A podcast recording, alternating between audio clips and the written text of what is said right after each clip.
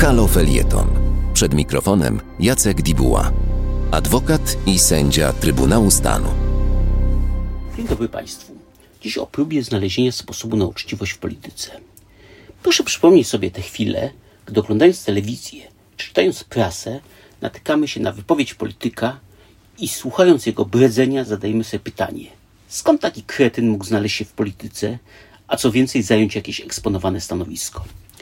Nie chodzi tu nawet o polityka dobrej zmiany, ale każdą osobę, która bez wiedzy i kompetencji postanowiła zaistnieć na niwie publicznej. Nie jest dla nas do pojęcia, jak to się stało, że ktoś taki mógł zostać wybrany.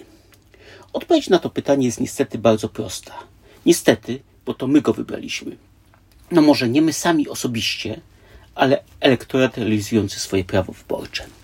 W takim przypadku pojawia się jednak kolejne pytanie. Czy wyborcy istotnie chcieli wybrać człowieka głoszącego takie bzdury, czy stało się to dlatego, że wyborcy zostali najzwyczajniej na świecie wprowadzeni w błąd? Zakładam, że pierwsze prawdziwe jest to drugie rozwiązanie. Gdyby ktoś, nie mający w istocie nic do powiedzenia i nie mający żadnej rozsądnej politycznej wizji w swoim programie wyborczym to uczciwie przedstawił, oczywistym jest, że nikt go by nie wybrał. On jednak tego nie robi i w programie przedstawia najbardziej niestworzone propozycje, najczęściej bez jakiegokolwiek pokrycia, nie próbując nawet zweryfikować, czy jest realna szansa, by je zrealizować. Od początku zatem działa w zamiarze wprowadzenia swoich wyborców w błąd, bowiem przez przedstawienie nierealnych obietnic chce doprowadzić do efektu w postaci własnego wyboru.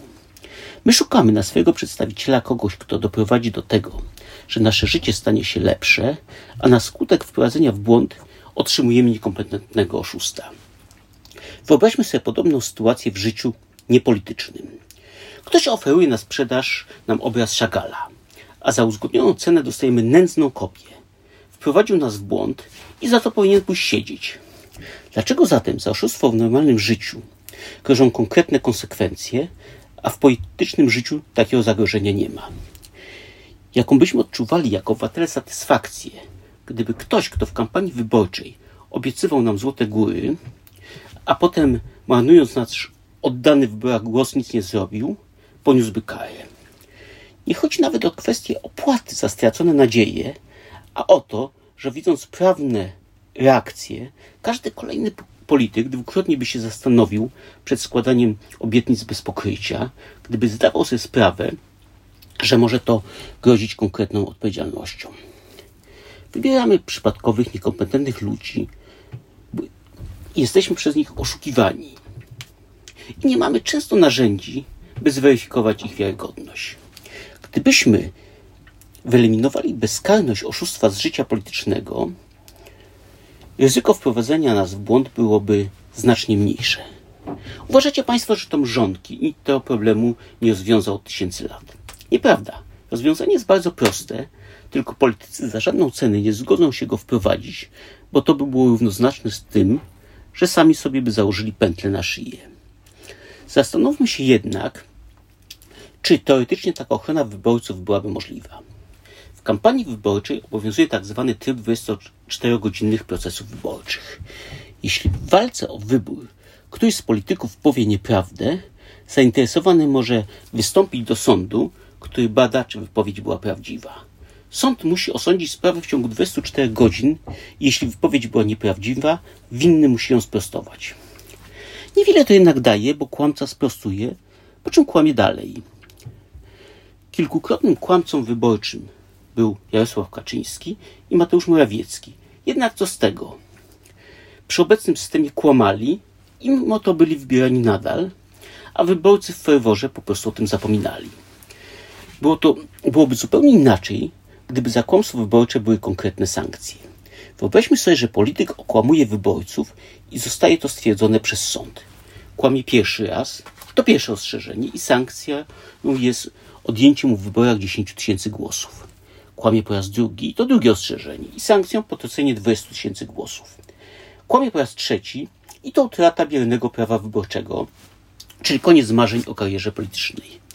Zastanówmy się, czy przy takiej konkretnej konsekwencji polityk plutby bzdury na temat swoich osiągnięć planów, czy też zostałby zmuszony do posługiwania się prawdą. Oczywiście sam okres kampanii wyborczej to za mało. Taki reżim powinien trwać stale i dotyczyć nie tylko weryfikacji, czy powiedziało się prawdę, ale również weryfikacji, czy polityk podjął realne działania w celu zrealizowania swoich obietnic wyborczych. Wyobraźmy sobie, że ktoś w trakcie wyborów obiecuje, że stworzy nowe przepisy dla rozwoju farm wiatrakowych. Mija rok i ktoś z wyborców mówi sprawdza. Kieruje sprawę do sądu, a sąd sprawdza, czy istotnie podjął w tym celu jakieś działania. Jeśli okazuje się, że nic nie zrobił, to daje ostrzeżenie. Jeśli przez cały okres sprawowania mandatu to się powtórzy, utrata biernego prawa wyborczego za niedotrzymanie obietnic. Wyobraźmy sobie, że premier Mateusz Morawiecki snuje plany setek tysięcy wyprodukowanych samochodów elektrycznych, a Zbigniew Ziobro o zreformowaniu wymiaru sprawiedliwości. Wyborca sprawdza, a sąd weryfikuje. Jeśli nie otrzymali obietnic, to znaczy nie, nie są godni sprawowania funkcji publicznej. Polityka wszak nie różni się życiem od normalnego, niczym od normalnego życia i odpowiedzialność w niej powinna być analogiczna. I tak jak w normalnym życiu, w polityce nikt nie chce oszustów ani pinokiów z długimi nosami. Politycy kłamią, bo stworzono im do tego przyjazne warunki bezkarności. Obywatel nie musi być jednak zupełnie bezradny. Jest sposób, by przerwać tą ciągnącą się od lat paradę oszustów. Dziękuję Państwu za uwagę. Na www.haloradio ukośnik SOS wspieraj niezależne Halo Radio, które mówi wszystko. www.halo.radio ukośnik SOS Dziękujemy.